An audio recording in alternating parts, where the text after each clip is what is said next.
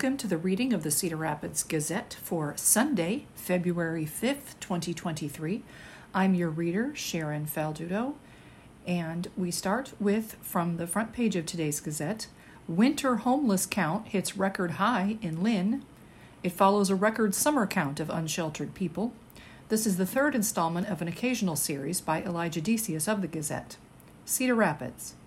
As the temperature plummeted to 15 degrees in the early hours of January 26th, volunteer John Green continued to call out in the darkness to find people living on the street. Illuminated only by the beam of a flashlight, he spent most of his night calling out to piles of blankets, coats, and possessions left in nooks and crannies all over the city.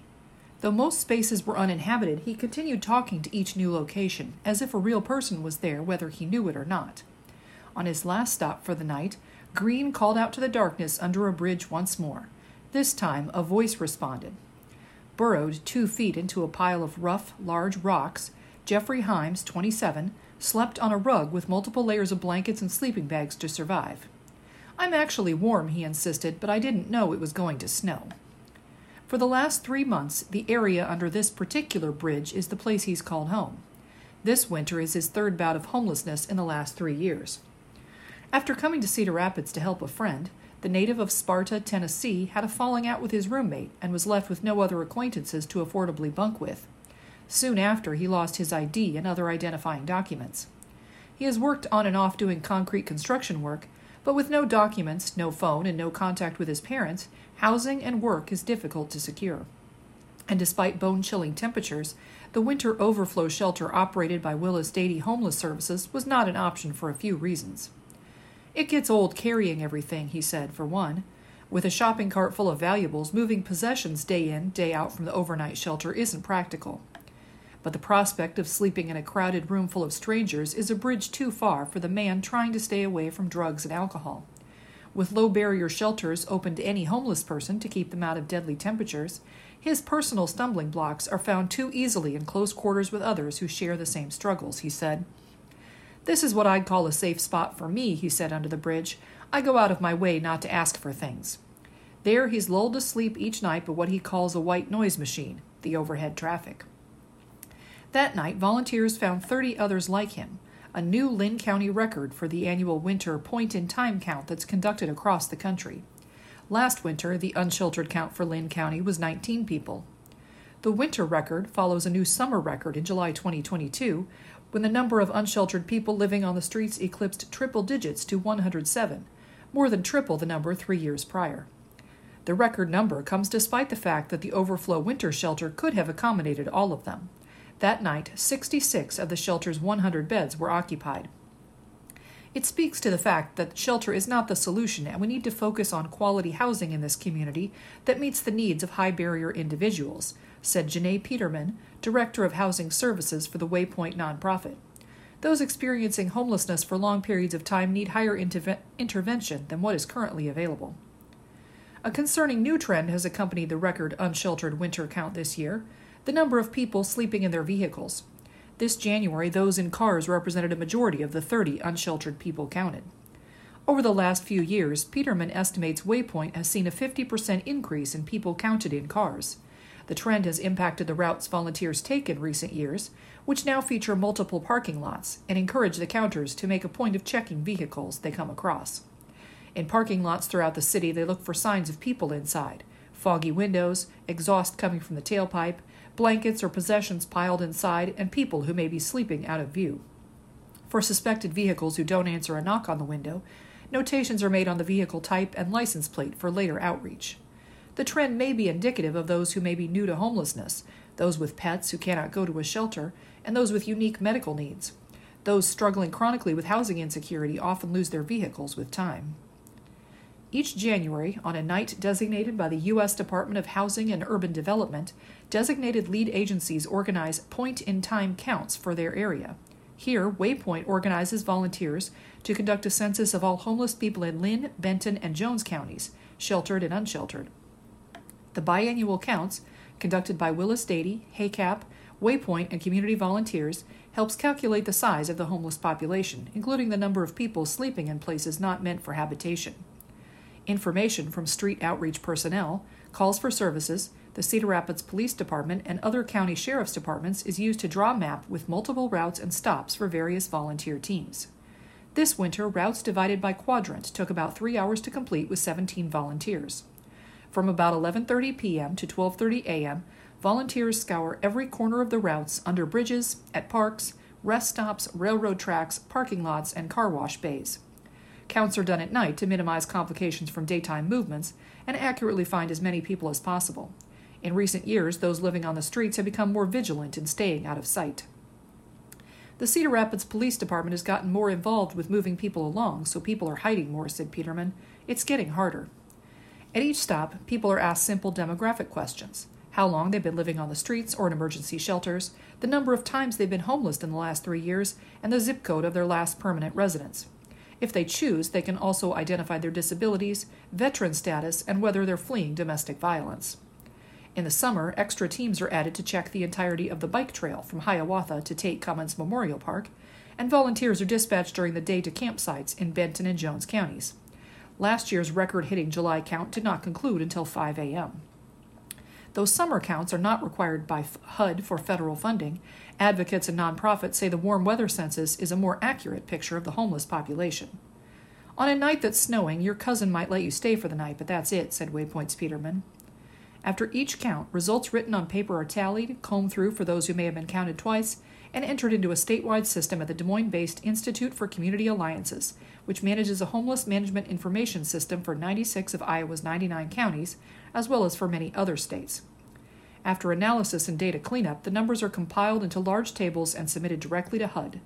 HUD then analyzes the counts from across the country and releases the results to Congress. The count reports are made available to organizations and the public within about two months of each census. Each interaction on the count takes only a few minutes, but volunteers use the encounters as a chance to do more than tally the numbers. With a population that is difficult to reach in conventional ways during business hours, it's an invaluable opportunity to build rapport and connect individuals to services. For Green, an outreach worker for HACAP's Supportive Services for Veterans Family program, it's a chance to make sure they get on the right path to housing. This year was his first helping with a count in Iowa, after doing it a few times in the San Francisco Bay Area, where the sheer size of the homeless population has become a mounting crisis. After a bout with homelessness himself, he has a perspective he said even some volunteers don't understand.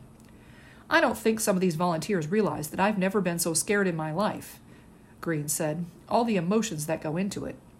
He understands why some people don't go to the shelter even though it had room. They're so crowded it's unbearable, he said, for many. There are some very intelligent people that live outside that just don't want to come inside. And to the people from whom he hears I don't deserve help frequently, he offers blankets, coats, hydration, food, or even a smile and a listening ear because he knows how far the little things go for those living in desperate and lonely circumstances. Green and volunteers on his route continue to show up for the count because of the difference it makes in their day to day work. You have to approach each client differently. You don't know exactly what their situation is, Green has learned. That's where the empathy comes in and also from the front page. New law could lead to higher pay for private school teachers by Grace King of the Gazette. Education savings accounts, tuition provided by the state for private school, could allow private schools to increase teacher and administrator salaries, reducing the pay gap between private and public school educators. Teachers at St. Joseph's School, a Catholic school in Marion, are paid about 15% less than teachers at public schools in the area, Principal Casey Ketman said.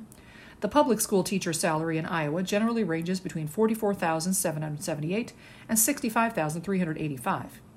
They come here because they want to be part of something bigger, Ketman said. They do it for the joy of teaching. Ketman hopes education savings accounts can help plo- close the pay gap. With the cost of tuition largely, if not entirely, covered by the accounts, private schools could redirect financial support from parishes and fundraising to increase staff salaries. Under a new law signed by Iowa Governor Kim Reynolds last month, all public school students and thousands of private school students will become eligible to receive a roughly $7,600 education savings account per year to pay for tuition and other expenses at a private school.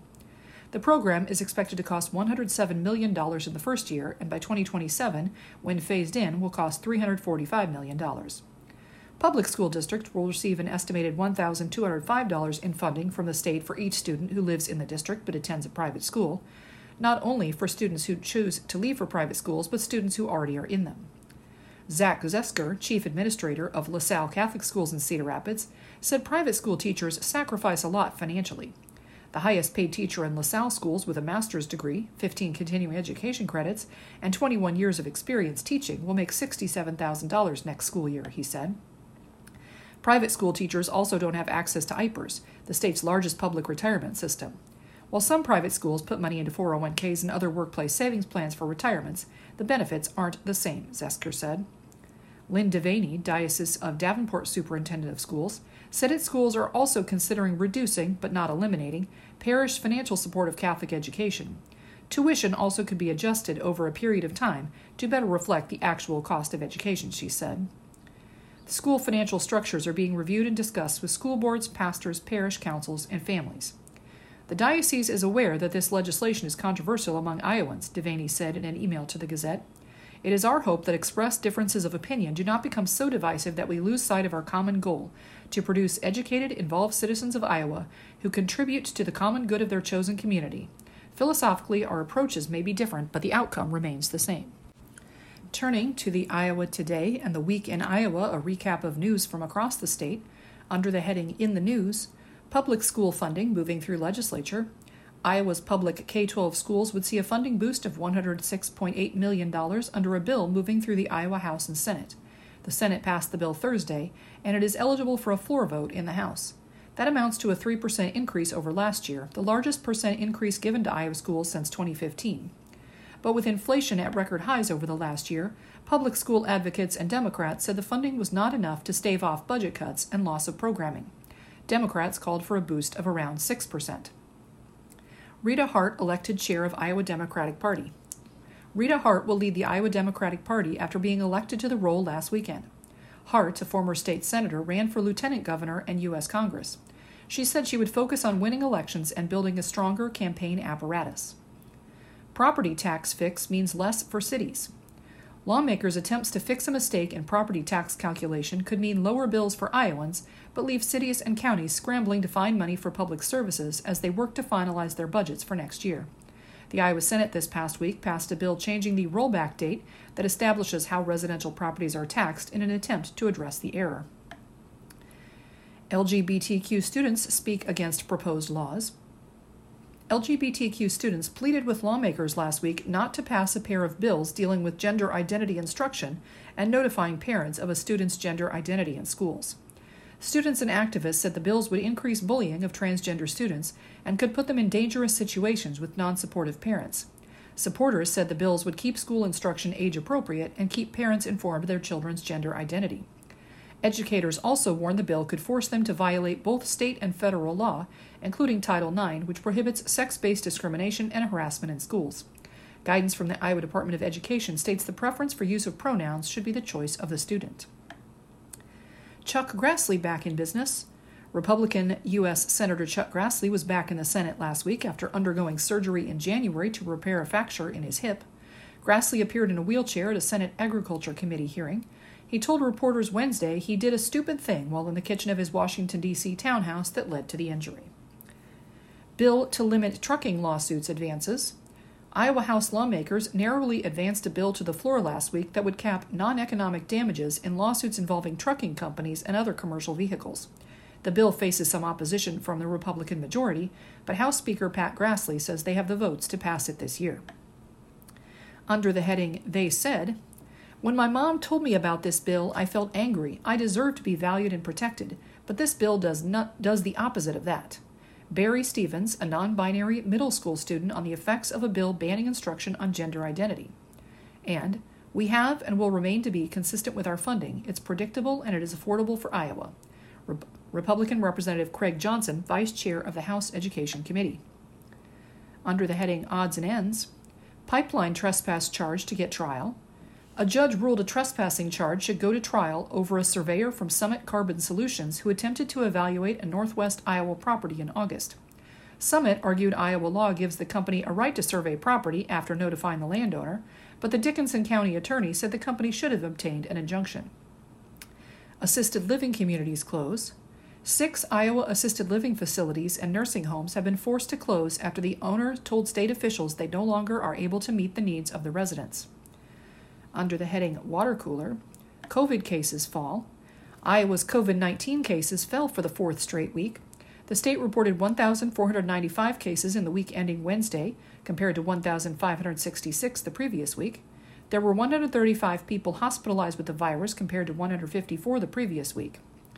And Veterans Fund replenished temporarily. Governor Kim Reynolds last week approved more than $440,000 in federal pandemic relief to a state fund that gives emergency financial assistance to veterans. The fund ran out for the first time in a decade in October, and lawmakers are working on a more permanent fix. Turning to the Insight page, Althea Cole, in her To a Candid World column, writes Iowa Republicans rose from ruins. Can Iowa Democrats do the same? A week and a day ago, the Iowa Democratic Party gathered, over Zoom because apparently they hate themselves, to conduct party business, which included the election of new officers to lead the party. Two hours into that meeting, which began a little after 9 a.m., members of the State Central Committee were still bickering over the agenda and whether or not members from two newly created constituency caucuses should have the right to vote for party officers. By the time the four officers were all elected, it was almost 6 p.m. What a day. I couldn't bring myself to join the Zoom call. I engaged in my own method of torture by watching a painful cyclone game. But I did follow along with the updates from a couple of reporters who live tweeted the event, and on more than one occasion I had to put my smartphone down and laugh. I don't laugh out of disdain for Iowa Democrats. National Democrats already have more than enough of that. I laugh out of empathy because my people, evil Republicans, have had their own party crises in the not so distant past. Having experienced so much of it on my own side, I find a bit of comfort and humor in knowing that in many ways Republicans and Democrats are so, so similar. Obviously, the similarities don't apply to policy positions. But that and certain structural details aside, state Democrats and Republicans are quite alike in that they both have their scandals and squabbles and factions of membership with dramatically different points of view, whose arguments can become personal and whose conflicts become bitter.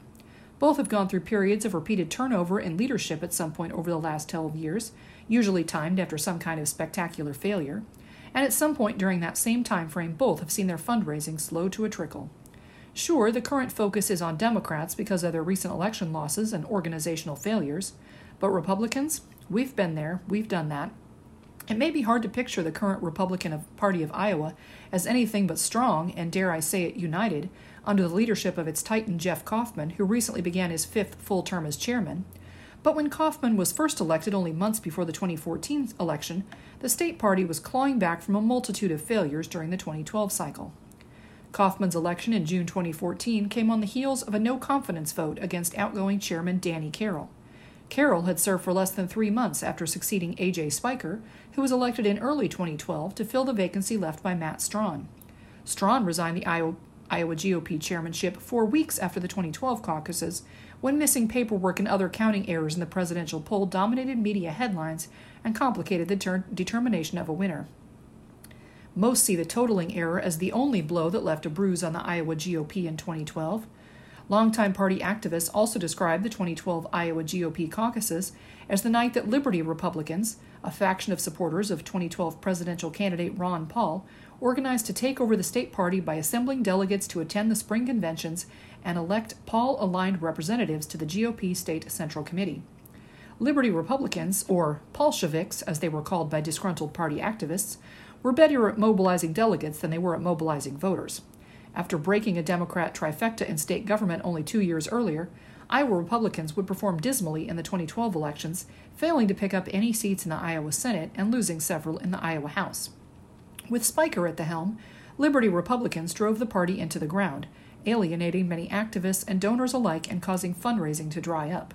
Nursing a grudge over what was done to their party, longtime activists struck back the 24 2014 conventions and ousted the Liberty faction from leadership. No longer flanked by loyalists, Spiker resigned as party chair in March 2014. He was replaced by Carroll, whose three month tenure bore no real effort to unite the party or restore fundraising.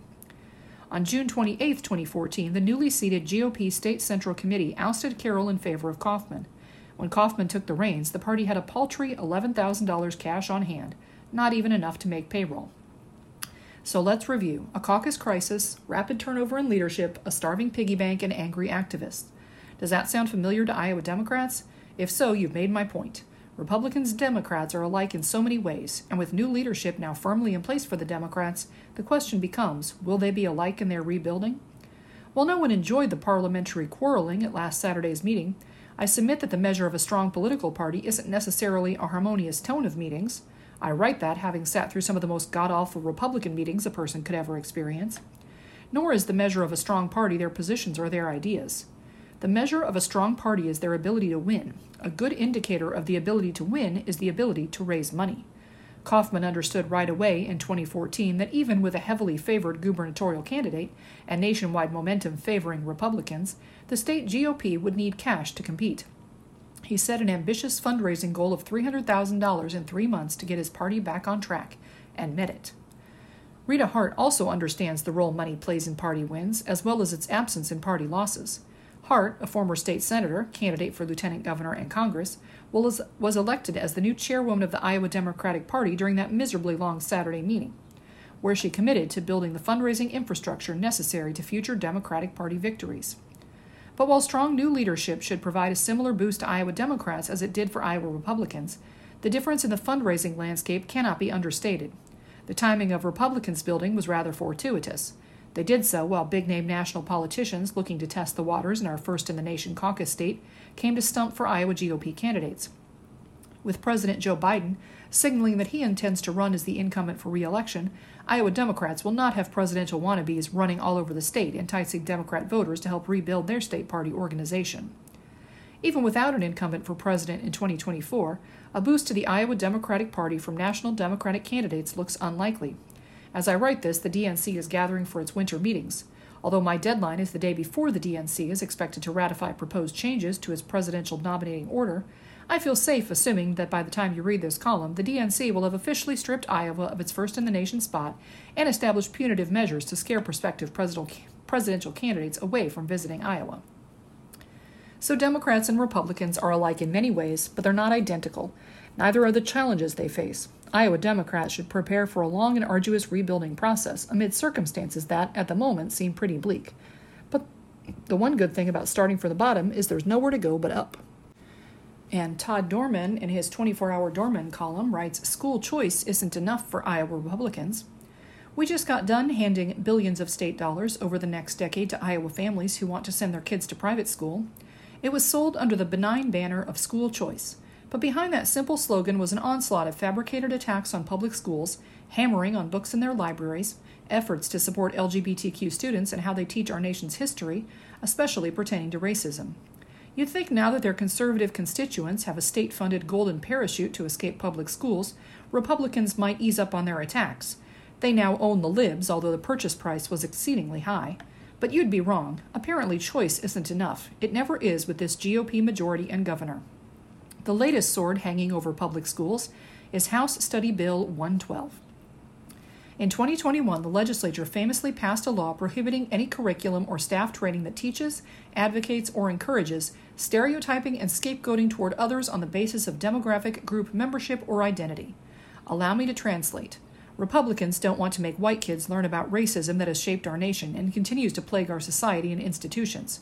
It might make them uncomfortable. HSB 112 weaponizes that 2021 law. The bill would create a process where students and parents can go to the Department of Education website and report teachers and staff they believe are violating the law by teaching divisive concepts. The department would then investigate, and if it finds the report is valid, it would give the local school board 14 days to correct the violation. If the local school board doesn't act, the district would face a civil penalty of up to $5,000. As the bill is currently written, neither the district nor the accused educator get a chance to mount a defense. All reports would be compiled and reported to the legislature each July. Surely they'll be the source of some real rousing speeches on the campaign trail, context not included. Teach the legislators' preferred brand of history, or else. Hell of a way to celebrate Black History Month. Backers say this bill is needed because they've heard districts are breaking the law. This cannot stand. But hey, nobody promised being the thought police would be easy. The Senate is considering a bill that would ban any teaching about gender identity in grades K 8. The House is also considering a bill banning lessons regarding LGBTQ people in grades K through 3. Add those to House File 180, which prohibits districts from offering support to transgender students without parental permission and requires school staff to inform parents if a student has or is transitioning, and you've created a chilling effect on educators that makes a polar vortex seem balmy. Staff must be informants on students, parents are informants on staff. Maybe that 2022 bill requiring surveillance cameras in classrooms will make a comeback. So go ahead, teachers, march into this culture war minefield every day. Watch what you say, watch what you teach, watch how you decorate your classrooms. The golden dome of wisdom is watching. Truth is no defense. This stuff should do wonders for Iowa's teacher shortage. What about the kids being targeted? A few came to bravely testify before State House subcommittees this past week to urge lawmakers to step away from these efforts to deny them support at school and erase their lives from lesson plans. At best, their pleas fell on deaf ears. At worst, they were mocked by bill backers convinced being transgender isn't a real thing, but is a real threat. Talk about heartless and clueless. With that cruel calculation as a backdrop, backers want state power wielded to further marginalize already marginalized kids who face higher rates of homelessness and suicide than other kids. They demand that schools out them to their parents, even if the kids fear how their families will react. Lawmakers can't worry about a few broken lives as they lead us down the path of righteousness. Reckless indifference is a feature, not a flaw, in this agenda. Never mind that Iowa law prohibits discrimination based on gender identity, but a bill was introduced this past week to do away with that, too. And so much for parental choice. Parents who want their children to learn history without a coat of whitewash and about the lives of LGBTQ people who exist in the real world, in an inclusive environment for all kids, will have very little choice. Public schools will be governed by some Iowans' rigid version of Christianity and of history that bears little resemblance to reality. Or you can go to a private, likely religious school, but probably not if your kid is LGBTQ. Good luck. Iowa's once valued public schools are under siege. A barrage of bills is coming so fast it's hard to keep track. A source of state pride has become the target of dishonest disdain. Call up the litter box legions, the bathroom battalions, and the don't say gay dragoons. This is war on kids who can't fight back. Working to create high quality public schools was an Iowa idea. Now we just march in lockstep with a bunch of other red states checking off boxes on the national GOP playbook. We can only imagine what these Republicans will think up next. Or maybe we should save time and just thank Ron DeSantis, because no matter what they approve this year, it won't be enough. It never is. And turning to the community letters and the editorial cartoon from Michael Ramirez, syndicated cartoonist distributed by Creators Syndicate. It's a drawing with the White House in the deep background. In the foreground is a gaping pit that is labeled national debt, and the thought bubble coming from the White House says, Let's brag about infrastructure. The first letter is from David Hamilton of Iowa City.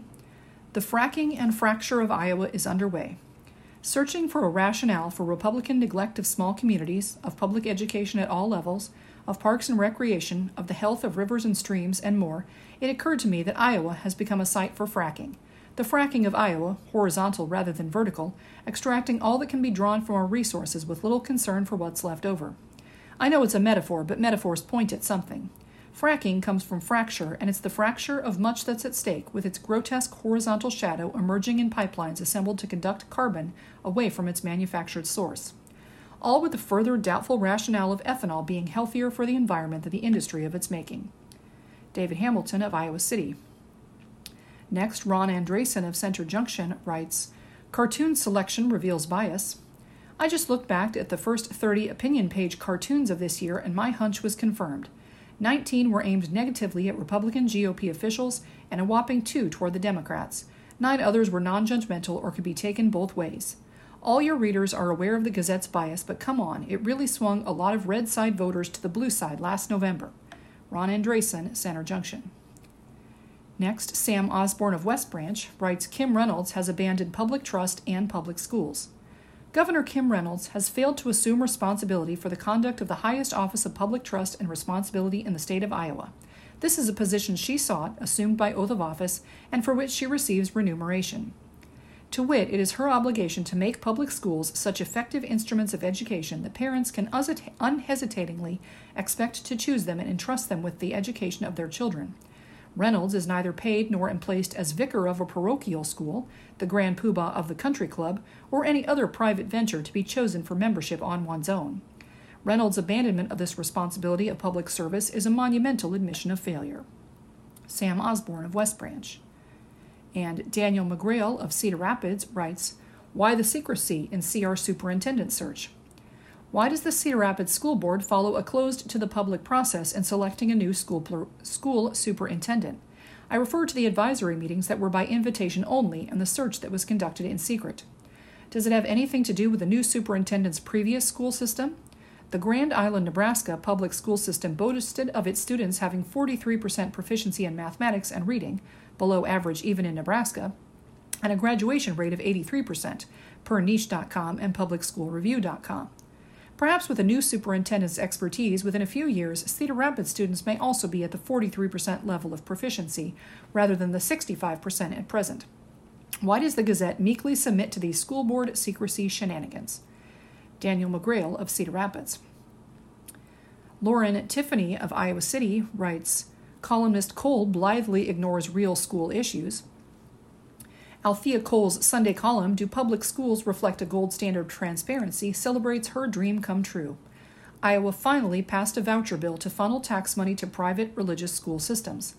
Althea assures us vaguely that the voucher bill is a good thing because government processes are never executed perfectly, and also private institutions face a surprising number of identical standards when it comes to accreditation. I'm pretty sure that private religious schools don't execute their processes perfectly either, Althea, and I'm not convinced by your blithe assertion about accreditation.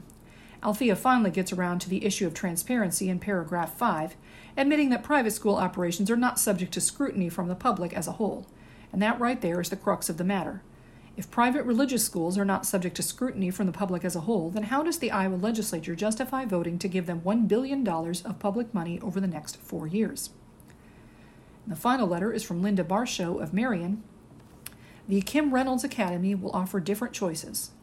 Now that the governor's school choice proposal has been passed by the majority of Republican legislators allowing public money to fund private schools, we may be seeing another school choice for children.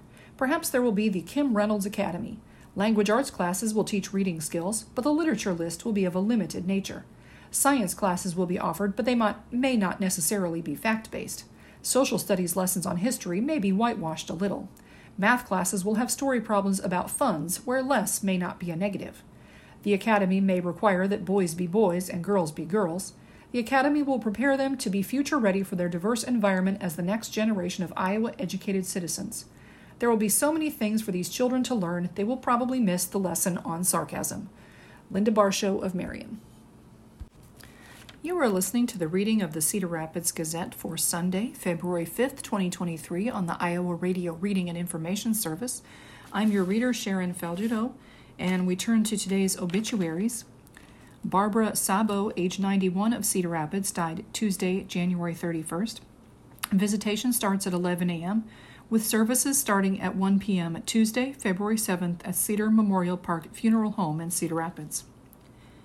Charles D. Beamer, age 77 of Cedar Rapids, passed away February 1st from esophageal cancer.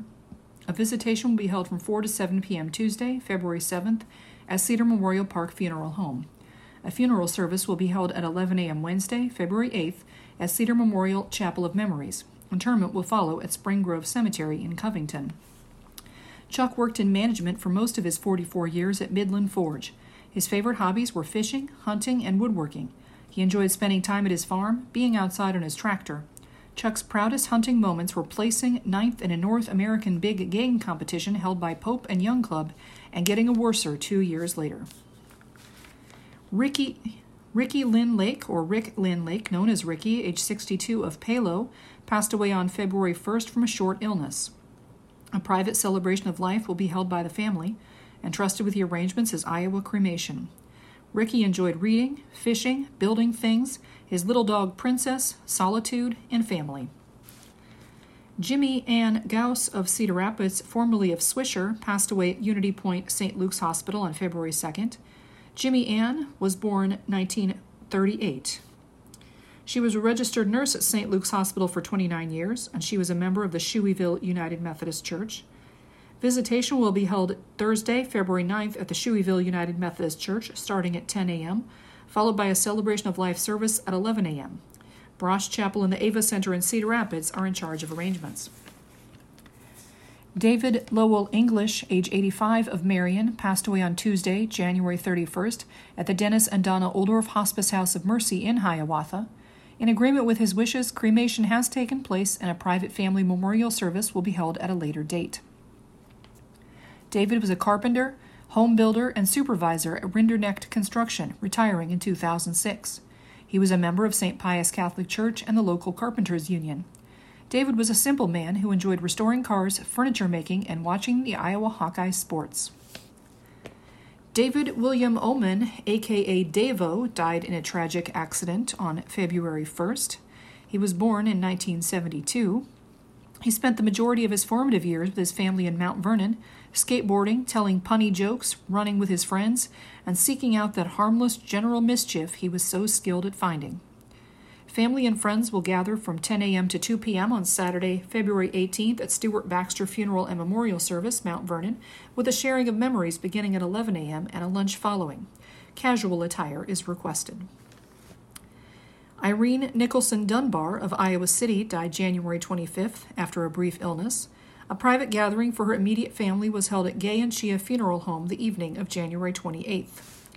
Known for her keen mind and strong but gentle spirit, Irene was an English teacher at Greece Athena High School in New York.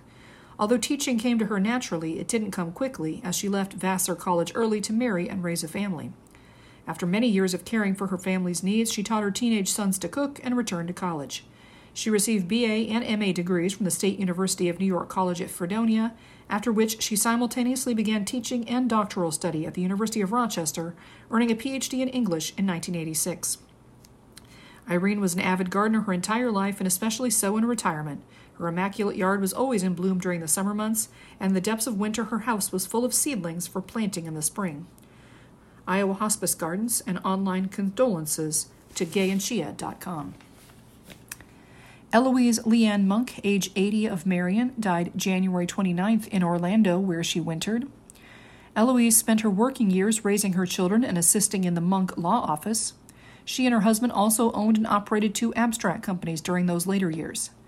A memorial service will take place in Grundy Center in the late spring of 2023 with future interment at the Iowa Veterans Cemetery in Van Meter, Iowa. Teresa Elaine Jones Johnson, age 50 of Cedar Rapids, passed away peacefully on Wednesday, January 25th at Mercy Medical Center. Visitation will be from 4 to 7 p.m. Thursday, February 9th at Brosh Chapel in the Ava Center in Cedar Rapids, 2121 Bowling Street Southwest. Homegoing services will be 11 a.m. Friday, February 10th at Mount Zion Missionary Baptist Church. Burial will be in Oak Hill Cemetery. Michael Kohler, known as Mike, age 60, died unexpectedly January 31st. He was a great guy. Mike was kind, likable, energetic, loving, and a lifelong bachelor. Mike also struggled with mental health issues the last dozen or so years of his life. He fought them valiantly. However, in the end, he succumbed to his illness. Services are pending and will be announced later. Entrusted with the arrangements is Cedar Memorial Park Funeral Home. Charles Richard Swartzendruber of Columbia, Missouri, heaven gained an amazing soul. On January 21, 2023, Charles was one week shy of his 86th birthday. Cremation has taken place and a later celebration of life will be planned. Dick was president of Vigortone Ag Products, a licensed massage therapist, worked with assisted living adults, and played Santa Claus for five years. Marlis M. Tandy, age 87 of Cedar Rapids, passed away Saturday, January 21st at Cottage Grove Place. Funeral services will be held at 11 a.m. Saturday, March 25th at Murdoch Funeral Home and Cremation Service in Marion, with visitation one hour prior to services. Burial will follow at Reinbeck Cemetery in Reinbeck. Marlis taught school at Monticello, Dysart, and Marion school districts. She returned to the University of Northern Iowa and earned her BA degree and taught for the Waterloo Community School District for 20 years, retiring in 1998. Marlis joined PEO in Reinbeck in 1954. She was a member of the PEO chapter KG in Marion. She was a member of the First Congregational Church of Christ in Waterloo, and Marlis will be greatly missed. William T. Carithers, born June 20th, 1951, passed away January 19, 2023. Bill worked in many clinics in his lifetime, providing addiction and alcohol counseling. As a therapist, Bill was passionate about group therapy and mindfulness. He volunteered with the Red Cross to counsel victims of natural disasters such as Hurricane Katrina and the devastating wildfires in Oregon. He also helped coach men's soccer at Springfield Technical Community College in Massachusetts. In 1992, Bill was inducted into the Coe College Athletics Hall of Fame, becoming the third generation of Carithers to be so honored. Julie K. Brandt, age 63 of Marion, died on Saturday, January 28th from complications of leukemia. After college, Julie enjoyed country western dancing. rodeos, theater, and skiing. She earned her BA at the University of Northern Iowa and a Master of Taxation from the University of Denver. She and her husband owned Colorado Rockies tickets for 10 years and Denver Nuggets tickets as well. Julie's career started in public accounting in Denver. She then moved into corporate tax career with US West, Media One, AT&T Broadband in Denver, and Transamerica in Cedar Rapids. She ended her career in public accounting in Cedar Rapids. She was a member of the Lutheran Church of the Resurrection and a 45 year member of PEO. Services will be held at noon on Saturday, February 11th, at the Lutheran Church of the Resurrection in Marion, with visitation beginning at 9 a.m. prior to services. Tracy A. Klein, age 62 of Central City, passed away on Friday, January 27th. A celebration of life will be held in the spring. Tracy worked at Quaker Oats and created his second family for seven years, and previously owned Delhi Locker, fulfilling one of his lifelong dreams. His other dream was to own a lake cabin in Minnesota, which was also fulfilled. Tracy's favorite thing was helping his grandkids learn to do what he loved to do fishing, deer hunting, and mushroom hunting. Turning to the sports page, in college basketball, Perkins brings the heat. Junior guard smashes his career high with 32 points. By Mike Hlas of the Gazette in Iowa City. An orange and blue balloon sailed into Iowa's airspace Saturday afternoon, but Tony Perkins shot it down. The junior guard had the game of his career. His team needed every shred of it in its 81 79 win over the Illini at Carver Hawkeye Arena. Perkins scored 25 of his 32 points in the second half and eclipsed his personal best by 10 points. He made 15 of 16 free throws and an array of pull up, mid range jumpers that seemed to leave Illinois players in the dust each time. Perkins' mother, Renita Henderson of Indianapolis, summed it up as efficiently as one of her son's moves with the ball Saturday. It was awesome, she said. Other than the small pockets of Illinois fans spread around the arena, the sellout crowd of 15,056 agreed. The win left both teams at 7 5 in the Big Ten. The Illini arrived with seven victories in their last eight games. Iowa heads to first place Purdue on Thursday with three, straight triumphs and seven in the last nine games. Perkins tied an Iowa single game record, Andre Woolridge, 1997, by making 15 straight free throws. Should have broke it, he said. His lone miss was with 10 seconds left and Iowa ahead 81 to 78. Perkins drew 9 fouls. All of his 15 free throws were in the second half. When Illinois lost him on defense, he kept cashing with his jumper, hitting all but one of his six second half field goal tries. I've been doing this a long time, Iowa coach Fran McCaffery said. I haven't had too many guys go off like that. That was impressive. Perkins said McCaffery had told him, keep attacking, keep attacking. Both said Iowa's other four players on the court insisted the ball keep going to Perkins. The players were calling it, Perkins said. C-Mac, Connor McCaffery, Ahron Ulis, Payton Sandfort, Kris Murray, Phil Rebraca. They were just calling the plays. I was just going with it. It was, okay, this guy's cooking, Fran McCaffery said. They were yelling out plays to me that should be running for him, so they recognized that, okay, this guy's on fire. We're going to him. Nobody else is shooting the ball right now. And for a while, that was the case. Perkins scored eight straight points for his team as it turned a 65 62 deficit to a 70 68 lead. After two Rebraca free throws, Iowa was 26 of 30, Perkins made two more foul shots and a jumper for a 76 73 lead with 2.58 left. But this one went to the last tick. After Matthew Mayer's three pointer tied the game at 76, Sandfort stuck a three with 130 left, and the Hawkeyes led the rest of the way. And in high school wrestling, boys state duels, hooray for West Delaware. Hawks return to Class 2A duels title match by KJ Pilcher of the Gazette in Coralville. Win, win, hooray. West Delaware broke its huddle with a jovial hooray shouted by the Hawks. Not the intense or menacing mantra you'd expect from wrestlers. That's Cameron Guther for you, West Delaware Jeff Voss said about the Hawks' top ranked heavyweight that started the cheer. It's a fun group. They're having fun down here. Second ranked West Delaware had plenty to celebrate, earning a fifth straight trip to the Iowa High School Athletic Association's Class 2A State Duels Finals Saturday at Xtream Arena.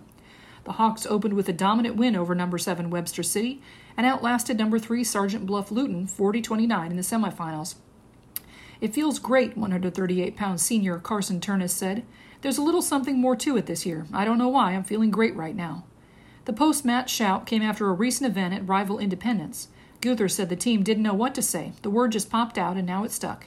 They caught on to it, Guther said. Everybody getting down to this since we won. It's good to be part of this group. It's really fun. I love it.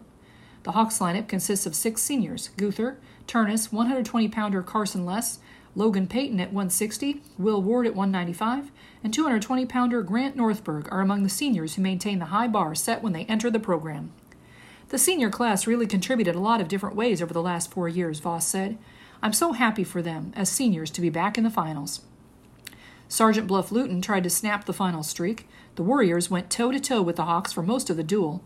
Bo Kodam, 132, and Xavion Ellington, 170, won by major decision, while 145 pounder Ty Codeman and Garrett McHugh at 182 added pins for a 2016 lead at the midway point. West Delaware took control with three straight wins and four in the next five bouts. Ward and Gother record pins that sandwiched Northberg's 3 0 decision over Mario Rangel. Ward clinched a body lock and, ch- and decked Gage Hoffman in 235.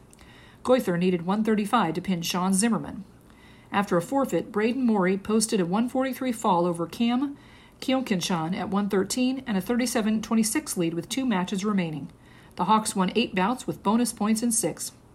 It's awesome, said Turnus, who scored two takedowns in the final 40 seconds to beat Aiden McRoberts 9 to 1 to tie the duel, 4 and 4 after two matches. I love seeing our guys push themselves to their best and get after kids. When we do that, we're an unbeatable team.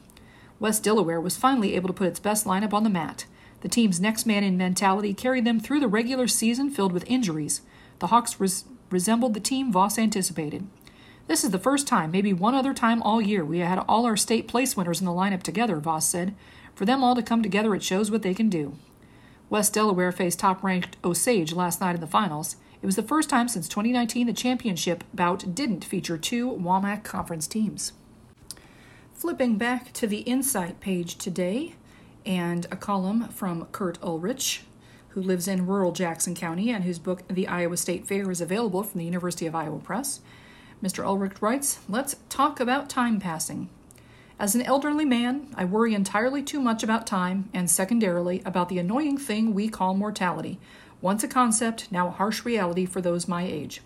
Until just a few years ago, I believed mortality was for others, not for me.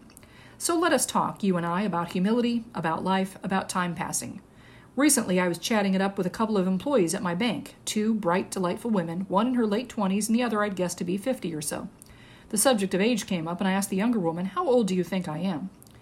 This is where the clouds opened up and torrential rains of humility fell heavily all around. Well, you're wise, the young woman said, so I'd say you're about 80. Oh my. I'll leave this little scene alone, however, I will carry it with me for a long time. Yesterday, while in my usual chair reading a magazine, I caught a bit of movement out of the corner of my eye. It was a snow globe moment. About thirty feet away, in a field in front of my house, a lone deer was slowly making her way west across the snowy tundra, a light dusting of new snow on her back. Then came another, then another, single file making their gentle, deliberate way through swirling snow, destination unknown.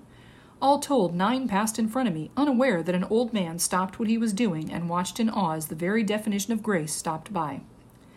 Time is an extraordinary concept. At this moment, there are good people somewhere on earth gathered in cemeteries, listening to heartfelt words about a loved one who has passed a loved one whose history has ended, a loved one we should have known more about, been more curious, a loved one who one day will come up in conversation when someone says something like, What was the name of that guy? The guy with the long hair we used to see at the grocery store? Or, Whatever happened to that one woman? You know, the pretty lunch lady up at the school. She was so nice to me. Somewhere in regional airports, there are rumpled business travelers sipping too much pricey beer, bored, luggage at their sides, television monitors blazing, volume silenced, monotone voices from overhead audio systems calling out flights and delays, aloneness personified. Wait for me, dear. I'll be home soon. Give my love to the kids. Speaking of kids, at this moment, somewhere in the world, young boys and girls are streaming into classrooms, most never knowing that in some countries girls are not allowed the same privileges. Another generation of second or third class citizens, resentful and helpless, unable to topple ignorant men, unable to show their enormous worth. And somewhere, a man of a certain age is standing in his driveway head tipped back, gathering in as many stars as he can, enjoying the silence, looking forward to February, feeling the glow of a crescent moon and the Milky Way hovering low overhead. He moves toward the house, ignoring the evening chill, and carefully, with sweet permission, places his right hand around the waist of a beautiful woman, hoping that when the time comes, she will agree to dance with him, maybe a slow dance, perhaps to the velvet voices of Frank Sinatra or Nat King Cole, a dance now and forever, a comfortable cadence known only to the two of them, a dance to the end of time. From the Iowa Today 106 year old woman's secret to living long life Stay busy. By Melinda Wickman of the Williamsburg Journal Tribune. When Ida Trimpey Strunk turned 100 years old in 2016, she said, I won't be for here for 101. Seven years later, the Homestead native and Williamsburg resident is preparing to celebrate her 107th birthday on February 12th. When asked the secret to living so long, she said she doesn't know, but her advice to younger generations is to keep working, stay busy. Her memories are full of a lifetime spent following that advice. She was born February 12, 1916, the daughter of Otto and Rosina von Ossen south of Homestead in Iowa County, the third of 11 children. Strunk had four brothers and six sisters. She is the only one still living. She went to nearby St. John's Lutheran School, a one room parochial school. About 50 other kids attended. She attended St. John's through eighth grade, and her formal education ended there. I didn't go to high school, she said. It was too far. Conroy was six miles away, and Williamsburg was ten miles away.